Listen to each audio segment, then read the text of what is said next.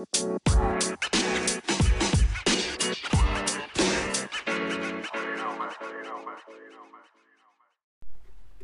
right, all right, everybody. The four agreements. So, tomorrow, or whenever I post next, probably tomorrow, if I can, um, we'll be on page 39.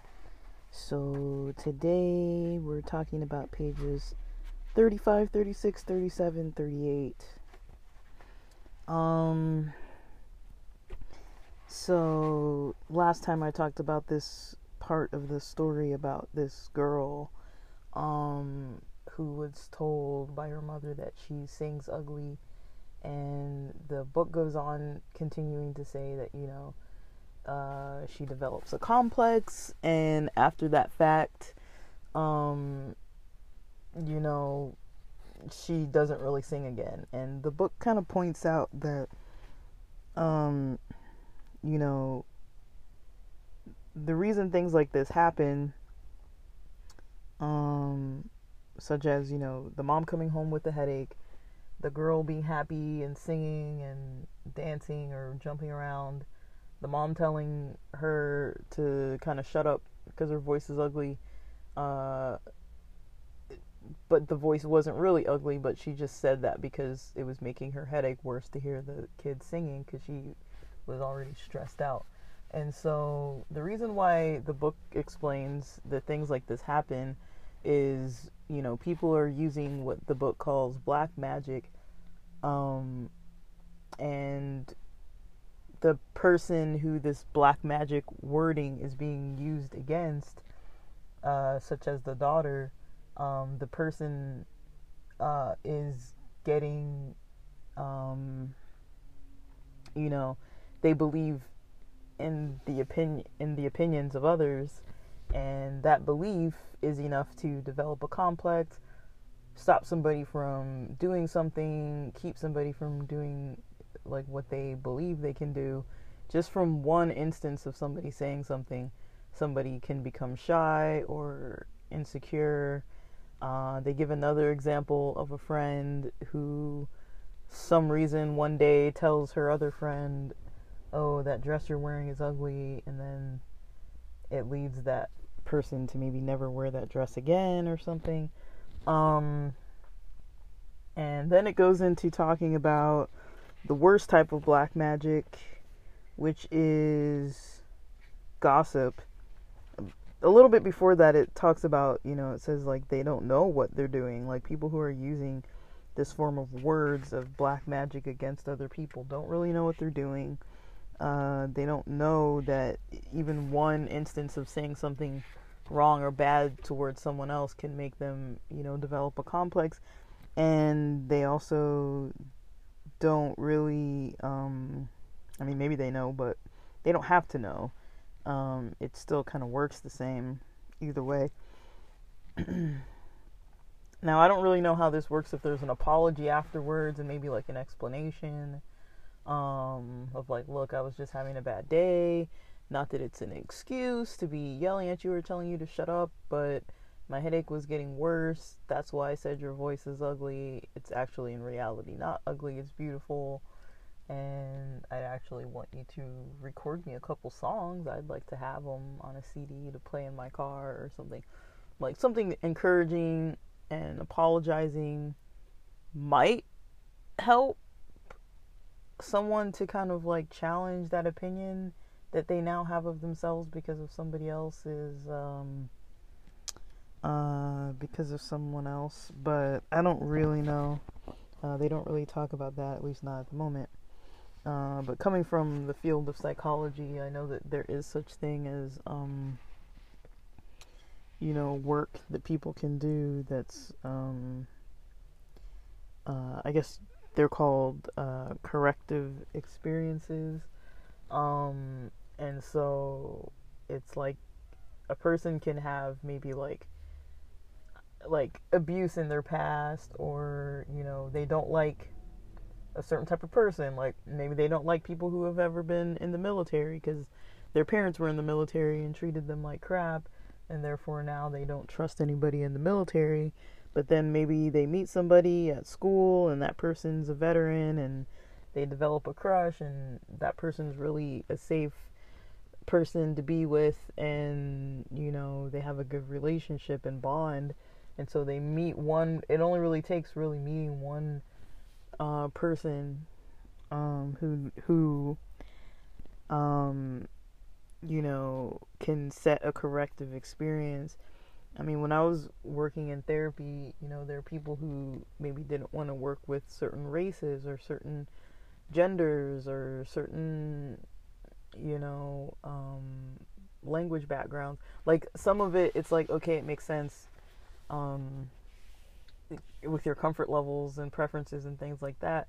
But there were people who like, oh, I don't really want to work with this race of people because they don't trust them or whatever. They feel like they're not understood. So me being a minority, you know, a lot of times it was kind of interesting, you know, because a lot of my clients were like interested to work with me because, you know, most of the people that they were working with were um, you know, uh, cis straight Caucasian women, which is fine, but that's kind of the majority in the field.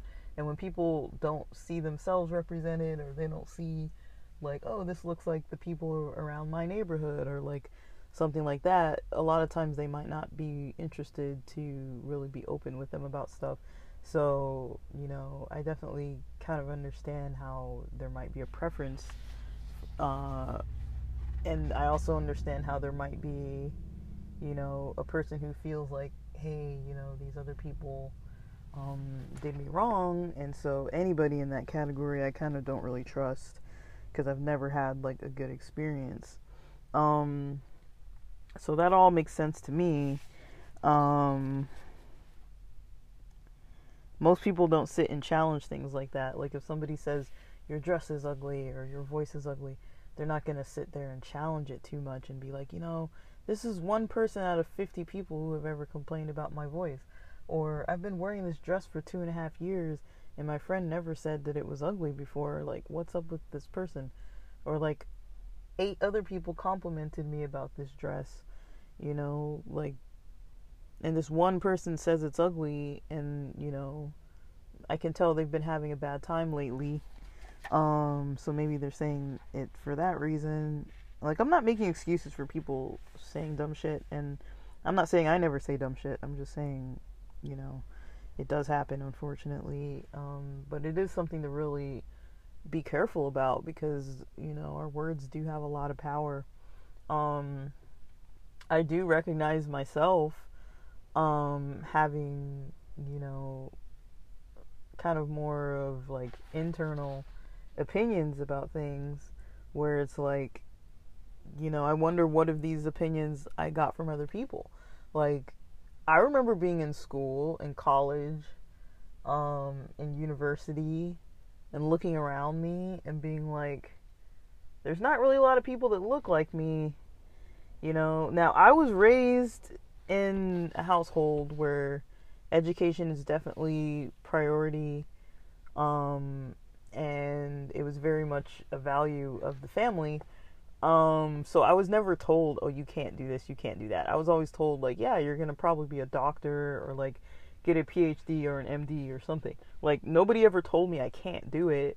Nobody ever put up barriers in my family in the way that, like, you know, trying to pay for stuff, like, you know, like maybe, I mean, my folks helped me out a ton, but like, maybe, like, sometimes you know, they couldn't really pay for the parking permit on time, or they couldn't really pay for the books on time, or for the classes on time, or whatever the fees were. You know, like, yes, they were paying for a lot of it, not all of it, but a whole, whole lot of it. And even if some of it was late, you know, I didn't have to, like, work a 40 hour work week every week and on top of trying to carry a full caseload, the course load. Like, I was basically um, able to spend time studying, and that was my my job was to study, you know, and do well and pass my classes, and but I do think I did develop a complex for sure in um in two ways. Like I would say just not seeing a lot of representation. Like when I I remember when I grew up, I I remember having these thoughts when I grew up that I kind of thought, you know, black people, you know, might not be able to do everything that other people do. Um, now I didn't really know why I thought that way, but I just thought, you know, as a black person that I was inferior. And the reason why I thought that, you know, I hardly had any black teachers. Anyone who I ever saw who was in a position of power or control or in charge of anything, there were very few black people that I knew that were doing that. Now, it's also because of where I lived. Um, and the way I was socialized, like my parents didn't like necessarily raise me around like a black community of people. Like it was a diverse group of people, but it didn't have like any majority. Like it, there was no majority black population. Like I was definitely often the only black person in the room for most of my life. Even nowadays, still that's usually the case unless I go out of my way um, to go to events like Juneteenth events or Black Pride events or things like that. Or if I'm out with my black friends, then it's like, okay, I'm around black people. But, um, you know, I feel like, uh, yeah, that wasn't always the case. Um, you know, with my beliefs, I didn't always understand like you know, I saw like the Cosby show and like it's a different world um with like black people going to college and that kind of thing. Um but I never was able to like visualize as a kid like what my professional life would look like.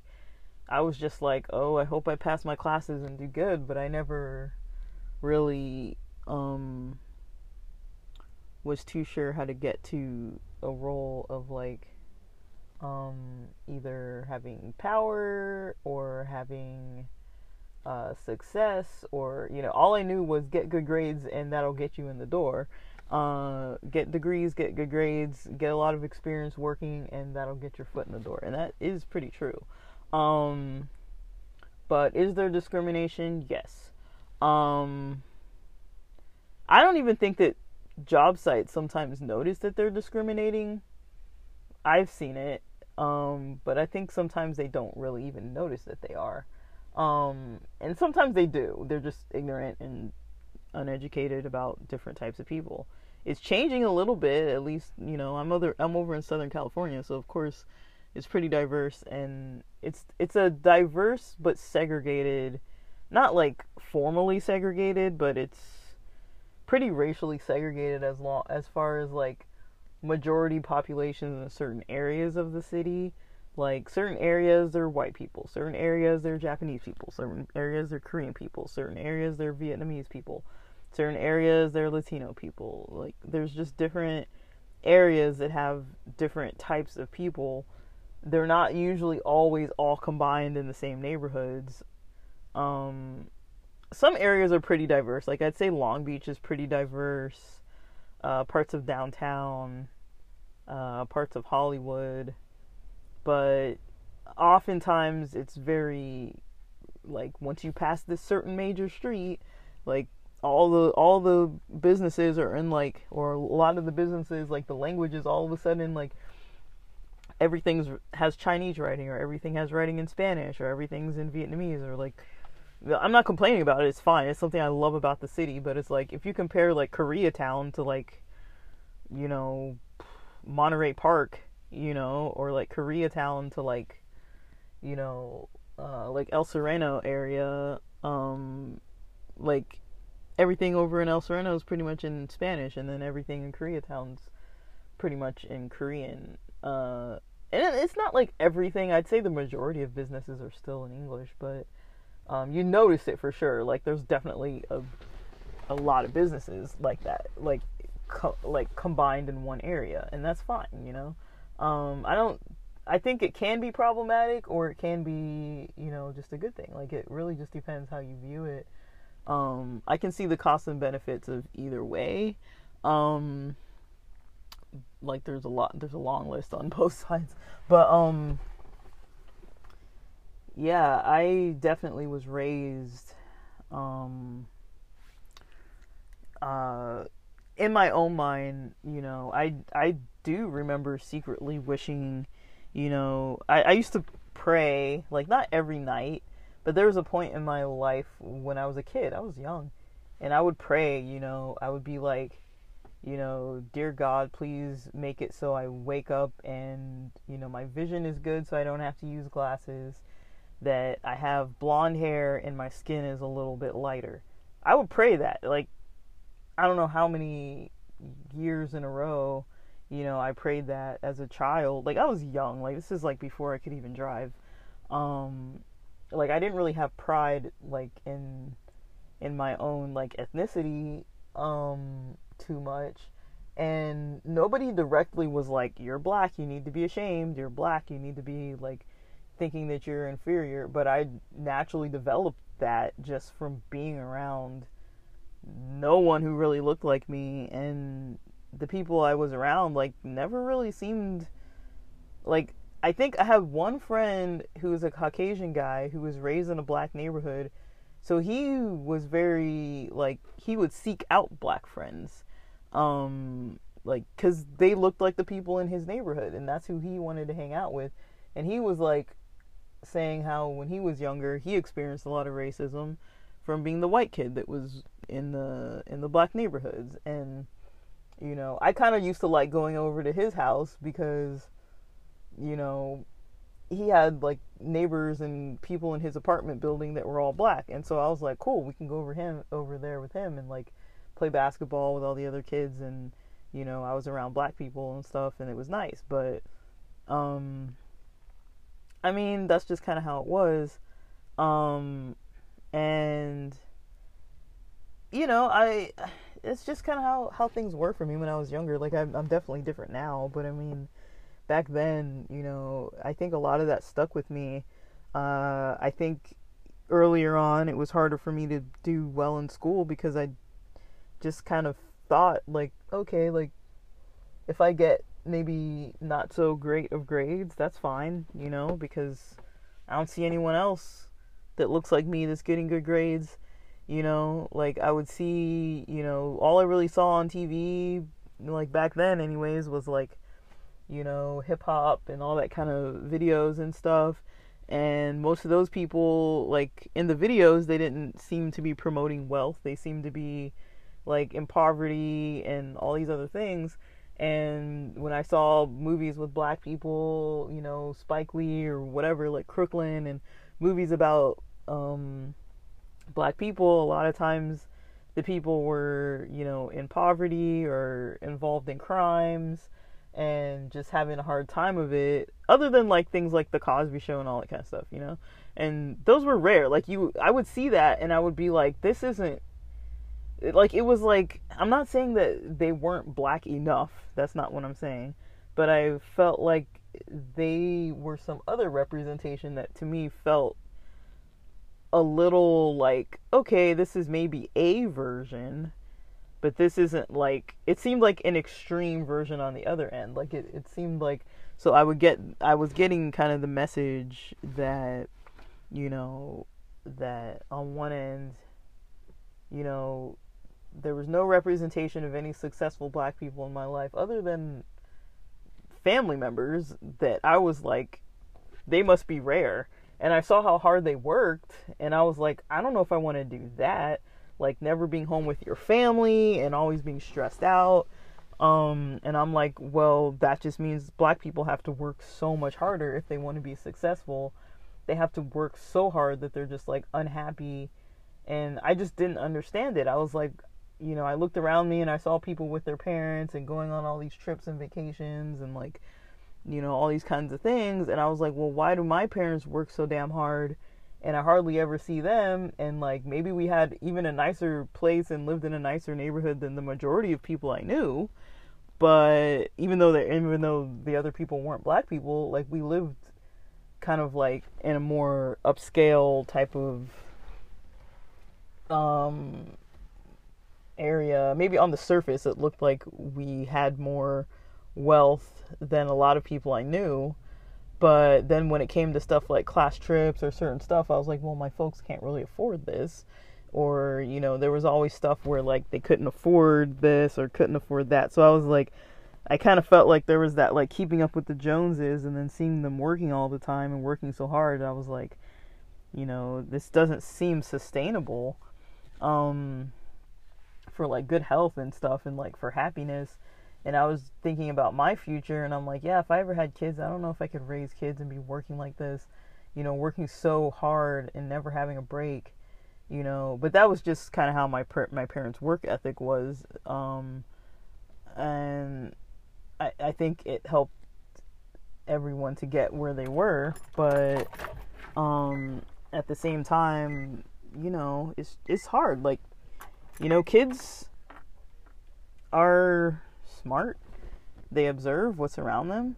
I was a smart kid, you know, I observed what was around me. I kind of understood that, hey, you know, um, there's a lot of stuff kind of like around, and, you know, I'm uh, trying to, uh, you know, do what I what's around me. You know, I'm trying to kind of uh, have a have a good time and so, yeah, I didn't really like. I don't think I fully understood, um, kind of what I needed, what, like, like kind of why I was thinking the way that I was. Um, I don't think I really understood it, but looking back, I'm like, ah, yeah, it kind of makes sense because you know how I was raised, where I was raised it makes sense that I would have some like weird understanding of things. But I do think later on when it came to like um um I don't know, some there were some points in my life like maybe like early in high school where I struggled with um getting good grades. Like I think I didn't really learn how to actually like do really good with studying until I was maybe around like seventh or eighth grade or so. Um, um, and then like in ninth or tenth grade, I remember feeling some kind of pressure because I was like, well, I don't know if I'm like being like a good black person. Like, you know, I didn't really know. I was just kind of like, well, I don't know if I'm supposed to try too hard or if I'm supposed to get really good grades or like there was some stuff like that that came up that I was like I don't know like just mostly cuz I didn't see anybody around me doing anything that looked like what my parents would tell me like they'd be like you know like it was just like basic stuff of how to get ahead in life with like education and it helped it was good i mean i applied it and got pretty far and um I also had, you know, the resources that my parents provided for me, and that helped. And, you know, it was fine. But, you know, I start to think about it, and I'm like, man, you know, like it's, um, it's maybe not, uh,